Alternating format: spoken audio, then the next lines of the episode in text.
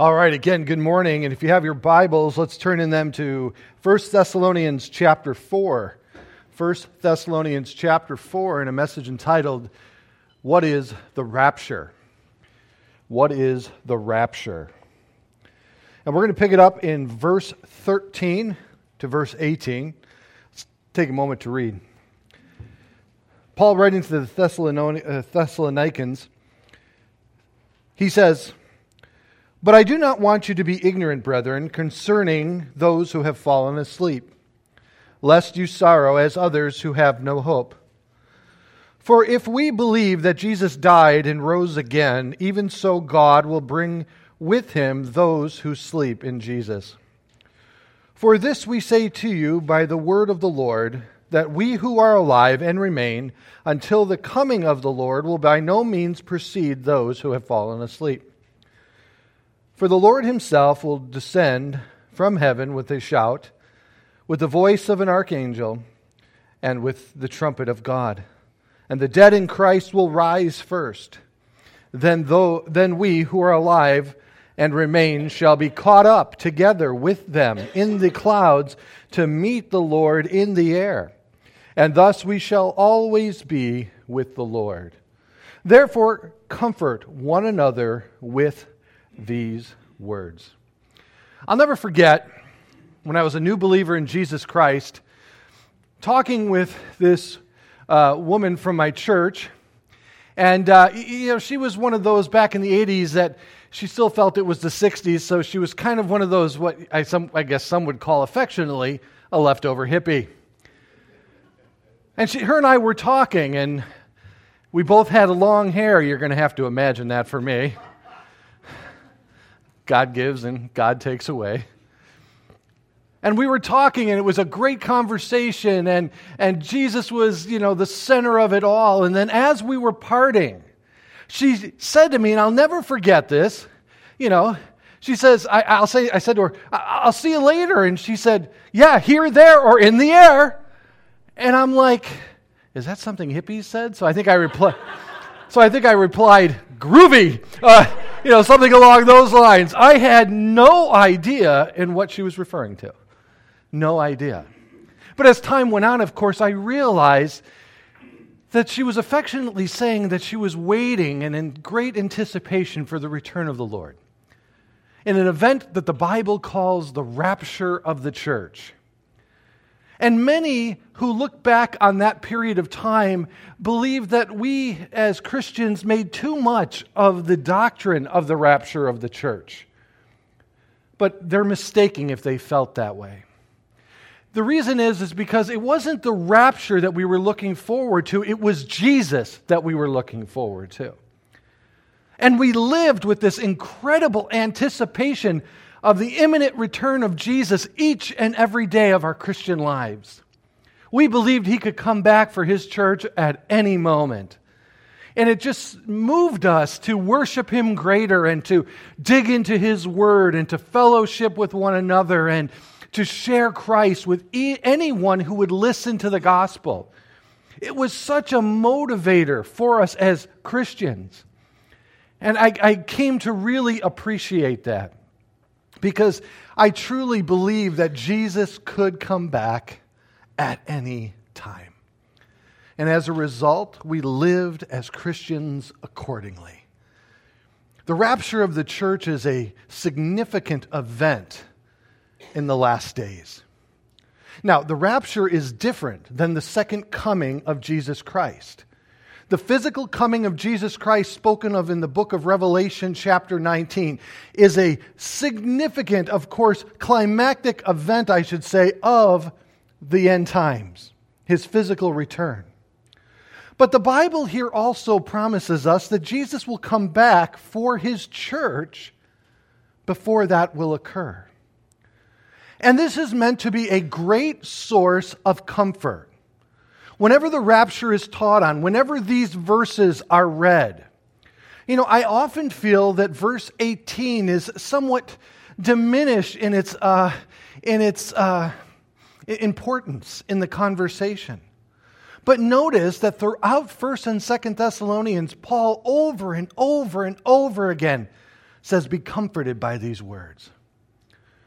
It means to be encouraged, strengthened. It means to uh, find bravery and confidence in your faith in Jesus Christ. You see, the Thessalonians were under the under impression that the day of the Lord had come. That they were in that period of time that we spoke about last week, that period of time that begins with that seven year period uh, uh, of uh, judgment against the world outlined for us in Daniel chapter 9, verses 24 to 27. And then it culminates with his return in the millennial kingdom. All of that is part of the day of the Lord a time of judgment, a time of restoration, a time of rule and authority and reign of Christ. The Thessalonians had been convinced, either by a letter or by word of some sort, that they were in the great day of the Lord because of the tremendous persecution that they were suffering. And so Paul fires off this letter to them, the first letter to the Thessalonian church, the church there in Thessalonica, to encourage them, to comfort them, to share with them that it wasn't so. They weren't in the day of the Lord, reminding them, I believe, throughout 1st and 2nd Thessalonians, that before the day of the Lord will come, that Christ will first come for his church and take us and remove us before the wrath of God is poured out upon this world. And this is what he is alluding to when he writes in 1 Thessalonians chapter 4 verses 15 through 17. He says, "For this we say to you by the word of the Lord." Now this is coming directly from God. That we who are alive and remain until the coming of the Lord will by no means precede those who have fallen asleep. There also was great concern that those who died prior to this period of time that they are currently in were somehow, some way going to miss out on the resurrection. That they were going to miss out on all that God had for them. And Paul says, Don't worry. For at the time of the rapture, those dead in Christ will rise first, and then we who are alive and remain shall be caught up at that same moment. As he continues here in verse 15, he says, Remain until the coming of the Lord will by no means precede those who are asleep or who have died. For the Lord himself will descend from heaven with a shout, with the voice of, the, of an archangel, with the trumpet of God. And the dead in Christ will rise first. Then we who are alive and remain shall be caught up together with them in the clouds to meet the Lord in the air, and thus we shall be with the Lord. And it goes on forever. Jesus alluded to this moment. He alluded to this moment with the apostles in John chapter 14 when he stated this in John 14, verses 1 through 3. He says, Let not your heart be troubled. You believe in God, believe also in me. In my Father's house are many mansions, and if, I, if it were not so, I would have told you. I go to prepare a place for you, he says. And if I go to prepare a place for you, I will come again and receive you to myself, that where I am, there you may be also. And I firmly believe that he is referring to the rapture of the church there, and I'll explain why in just a moment. But Paul also told the Corinthians of this mystery of the rapture in 1 Corinthians 15 51 and 52. He says, Behold, I tell you a mystery, meaning that it hadn't been revealed through the Old Testament. We will not all sleep, or we shall not all die, is what he is saying.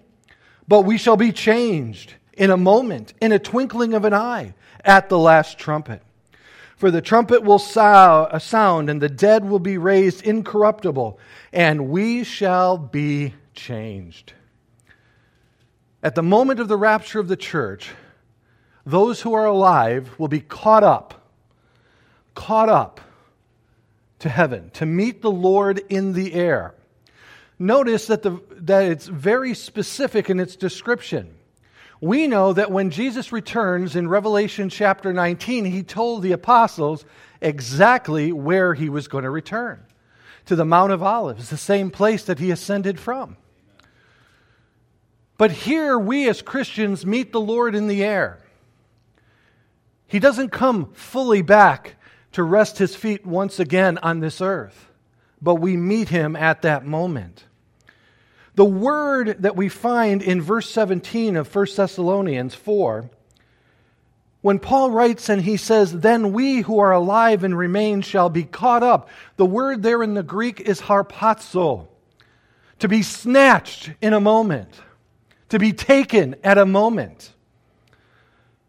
Together with them, those are who preceded us in death, in the clouds to meet the Lord in the air, and thus we shall always be with the Lord.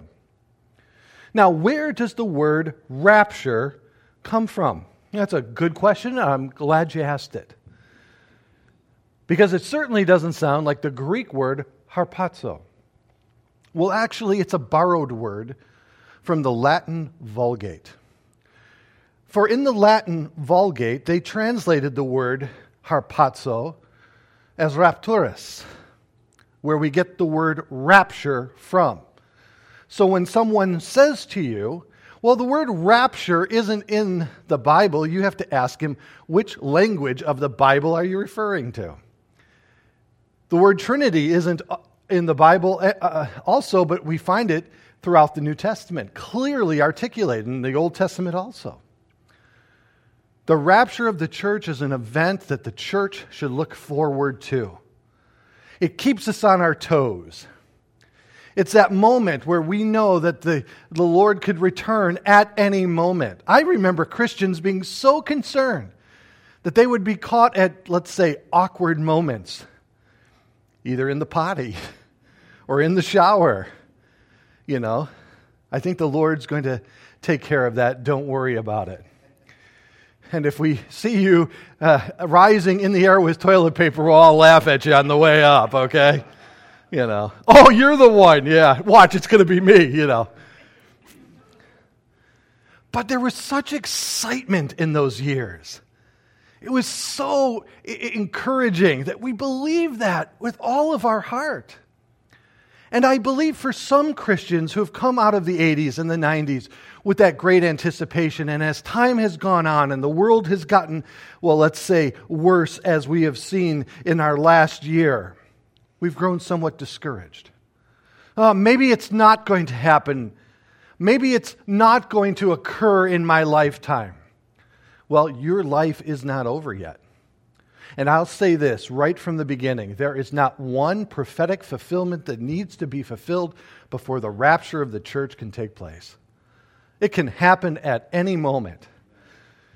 We could be here right now, and instead of Chris closing us and having communion here together, we may be having communion in the air and Chris leading all of heaven in worship with his guitar.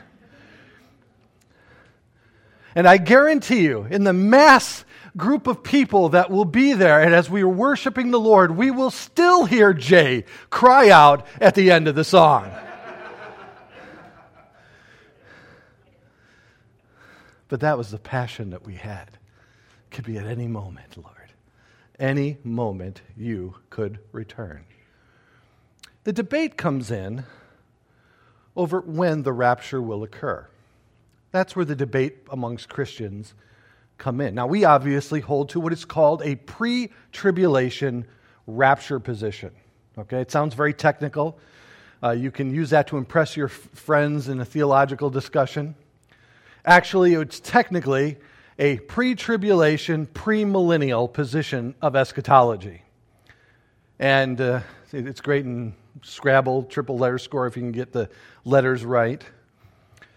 But we believe strongly that the Bible encourages us that we will be removed before the seven year period of tribulation begins. And every position of the rapture revolves around that seven year period of time. We believe that it's going to happen before that seven year period of time ha- occurs, and I'll show you why in just a moment. But let me introduce you to some of the other positions. A newer position that really came about in the last 30 years is called pre wrath. The pre wrath position of the, tri- uh, the tribulation, uh, view of the rapture, I should say, means that before the wrath of God occurs, the rapture of the church will take place. Now, that could be somewhere in the middle of the tribulation period. But I believe that the Bible clearly teaches us that the seven year tribulation period begins in Revelation chapter 6, verse 1, with the coming of the Antichrist in a faulty manner, in a counterfeit manner. And that is the beginning of God's judgment on the world. And I believe that the church cannot be here for the arrival of the Antichrist or the emergence of the Antichrist to the world stage. And I'll show you why again in just a moment. There are others who believe that it'll happen directly in the middle of the tribulation period. This position has, well, uh, f- fallen out of favor with most scholars today. They don't see the justification for it. The fourth position is a post tribulation position that God protects his church somehow through the tribulation period. And then, right before the return, physical return of Jesus Christ, we are snatched up and then we are uh, brought back down with him to reign in the millennial kingdom. Again, I believe that that is based on some scriptures and ideas that have to do with the Jews more than the church and I see a distinction between the two. Though Jewish and Gentile Christians are all saved in the same way through the grace of Jesus Christ. Paul pleads with God to save his countrymen, the Jewish people.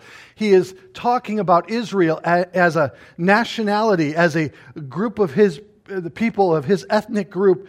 He is not talking about a spiritual Israel that is displayed or manifested in and through the church at that time.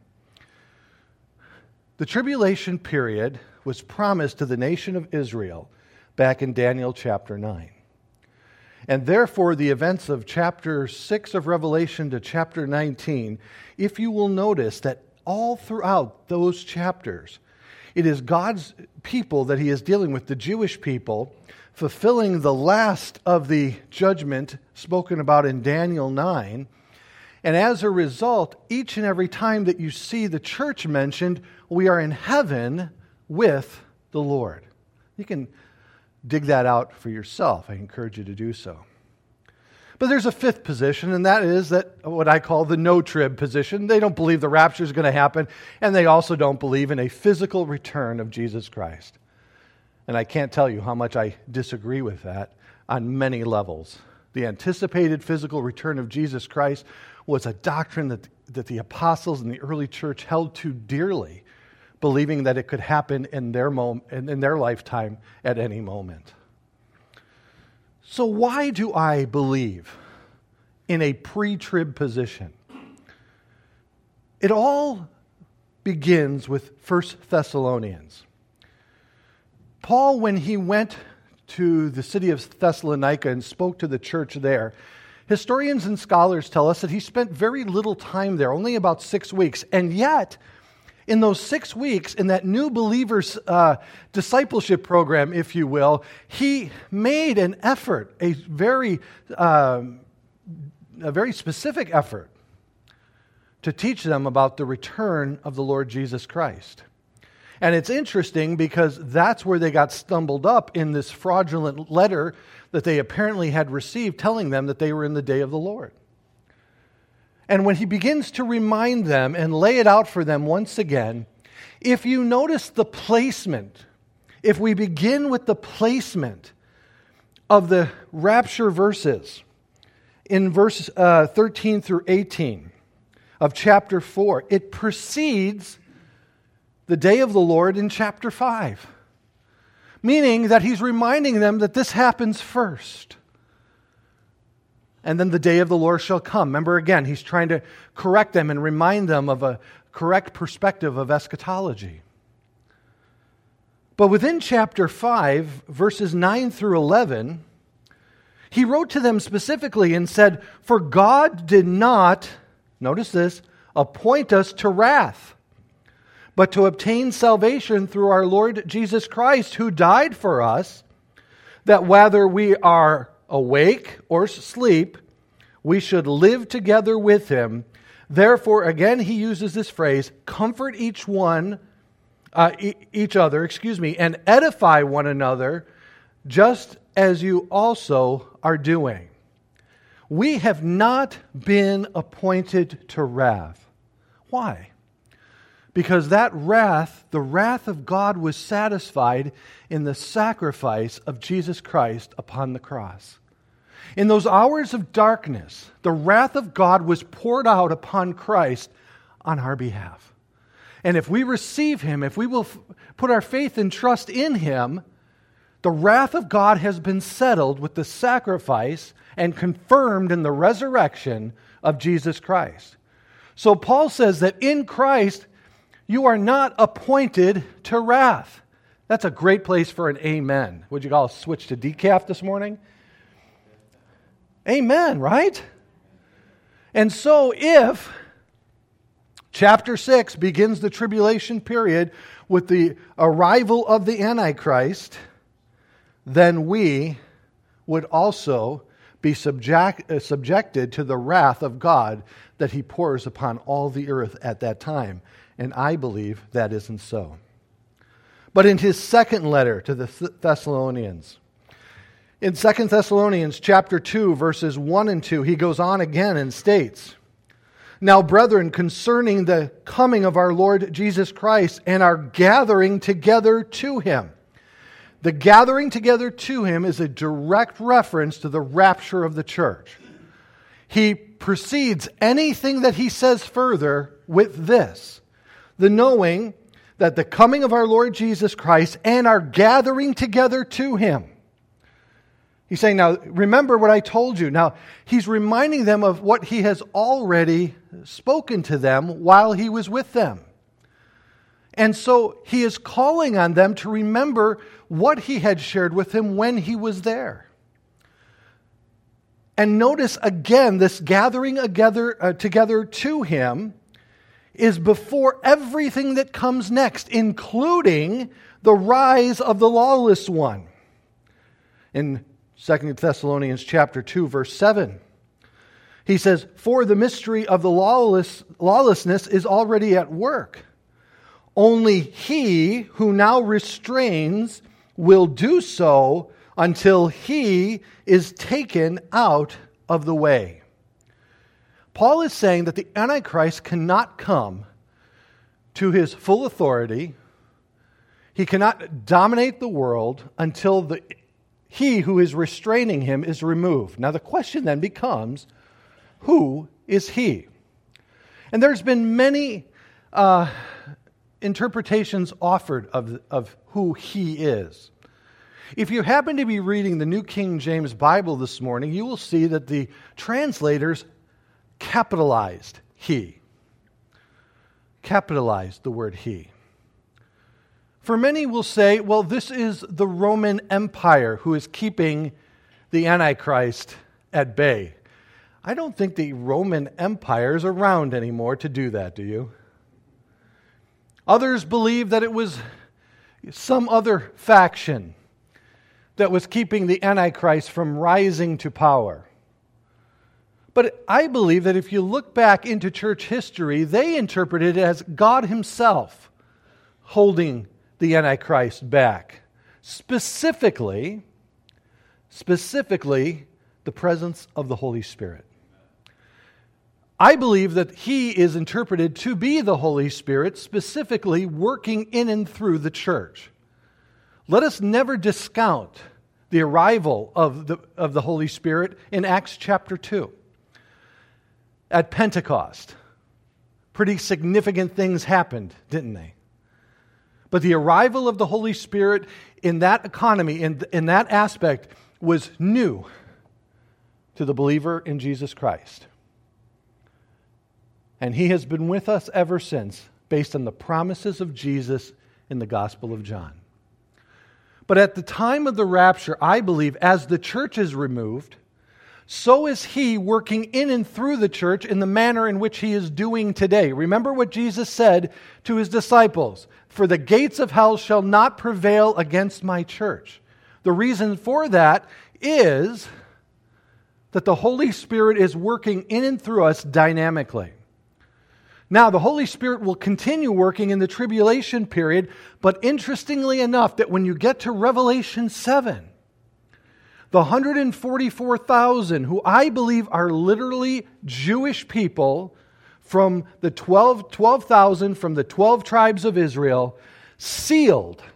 The word sealed there in the Greek is the same word that Paul uses in Ephesians to describe the sealing of us with the Holy Spirit. So I believe that those 144,000, and no, they're not Jehovah's Witnesses. They're Jewish individuals that God seals with his seal to allow them to go into all the world and proclaim the gospel during the tribulation period.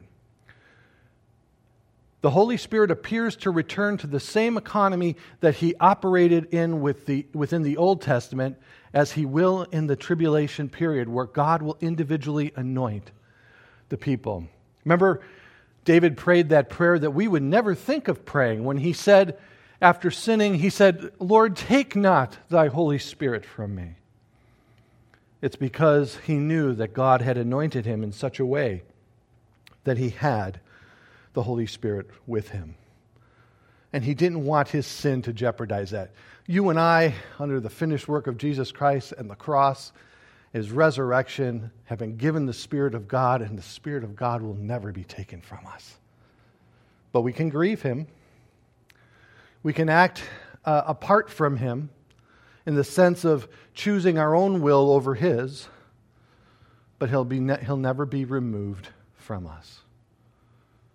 When you come to the book of Revelation, I believe that there's further evidence. Though I believe the greatest evidence is found in 1st and 2nd Thessalonians for a pre trib position, I also believe that in Revelation chapter 3, verses 10 through 11, he promised the church in Philadelphia he says, Because you have kept my command to persevere, I also will keep you from the hour of trial. And I believe that's referring to the tribulation period, which shall come upon the whole world to test those who dwell on the earth.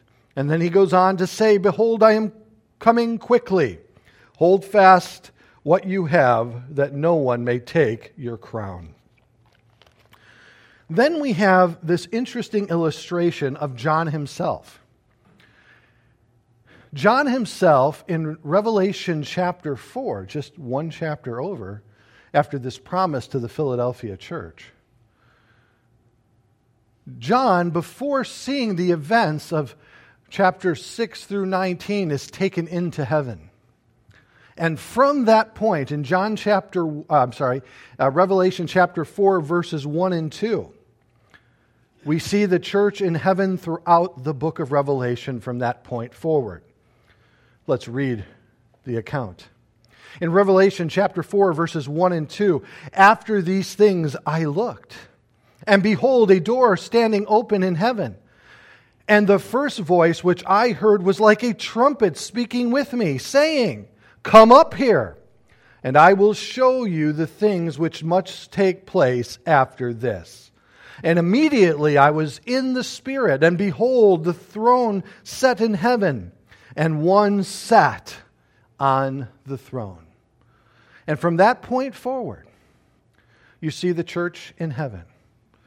Now, some will come back would say, well, aren't the saints overcome during the tribulation period? And that word saint must refer to Christians. They are.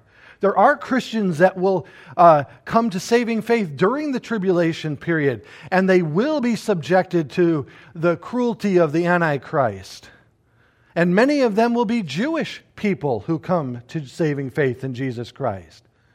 But let us not think that saint was only a reference to the Christians in the New Testament.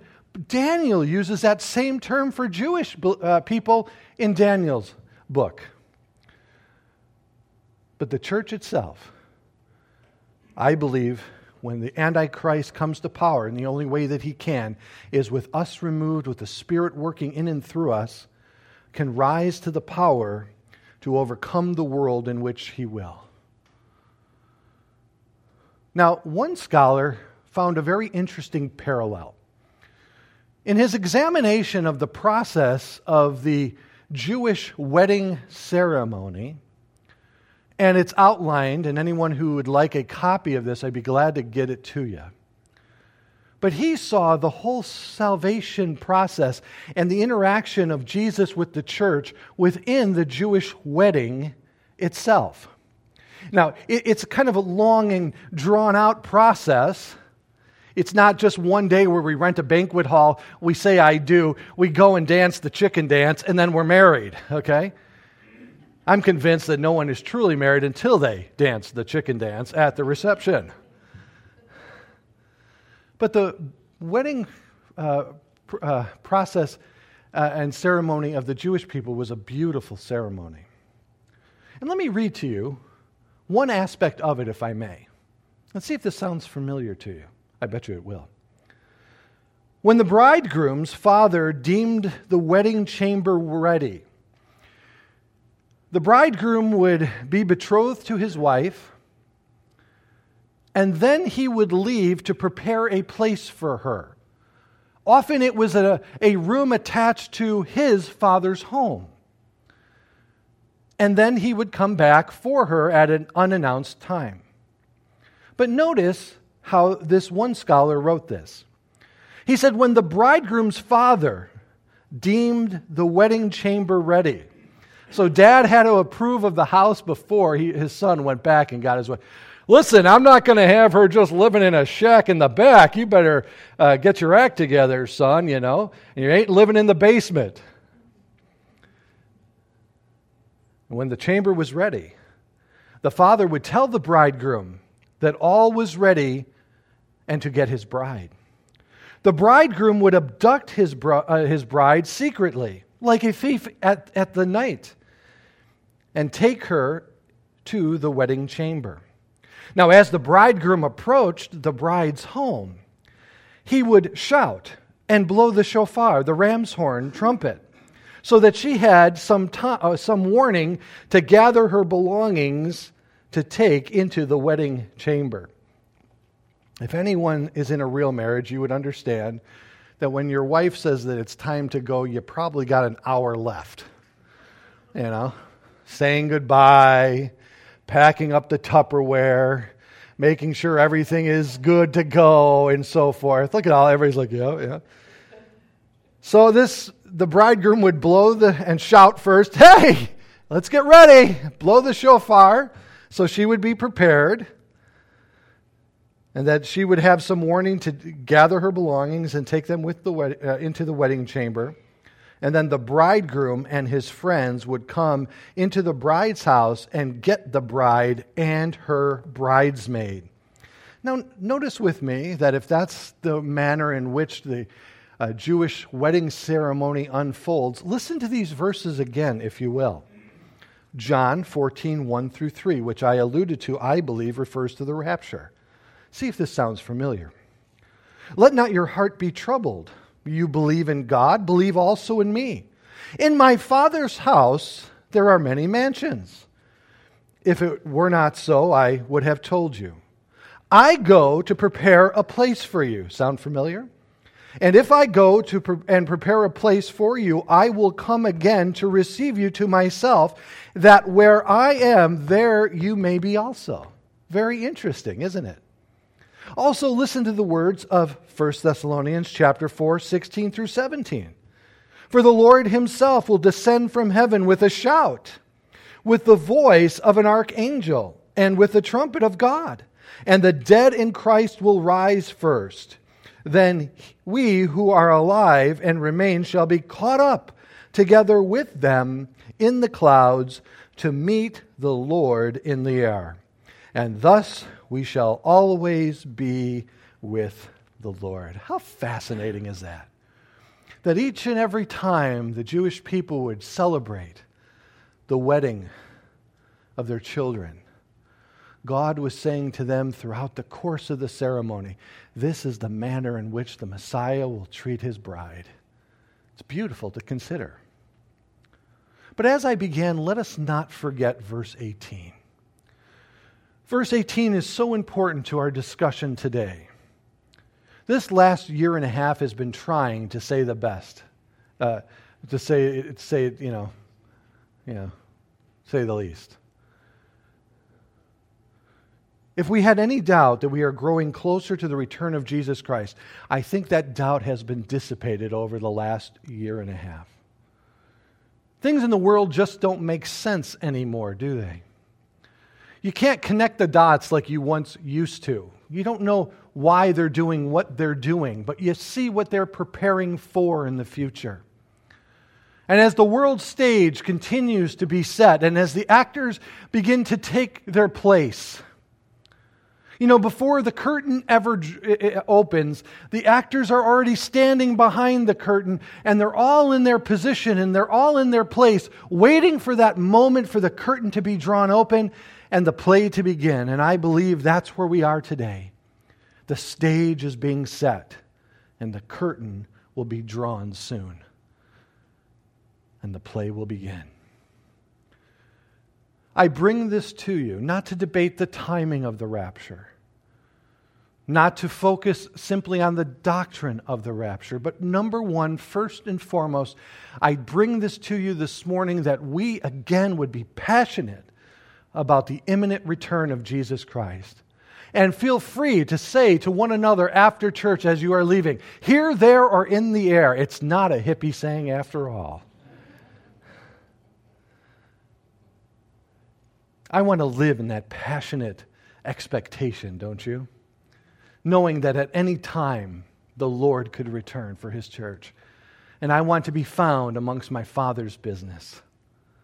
But secondly, let us comfort one another with these words, as Paul used these words to comfort those that were going through great persecution there in Thessalonica.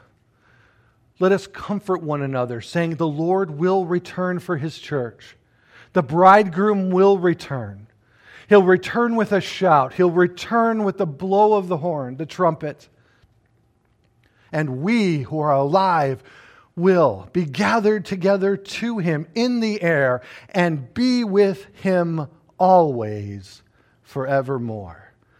The blessed hope of the rapture of the church.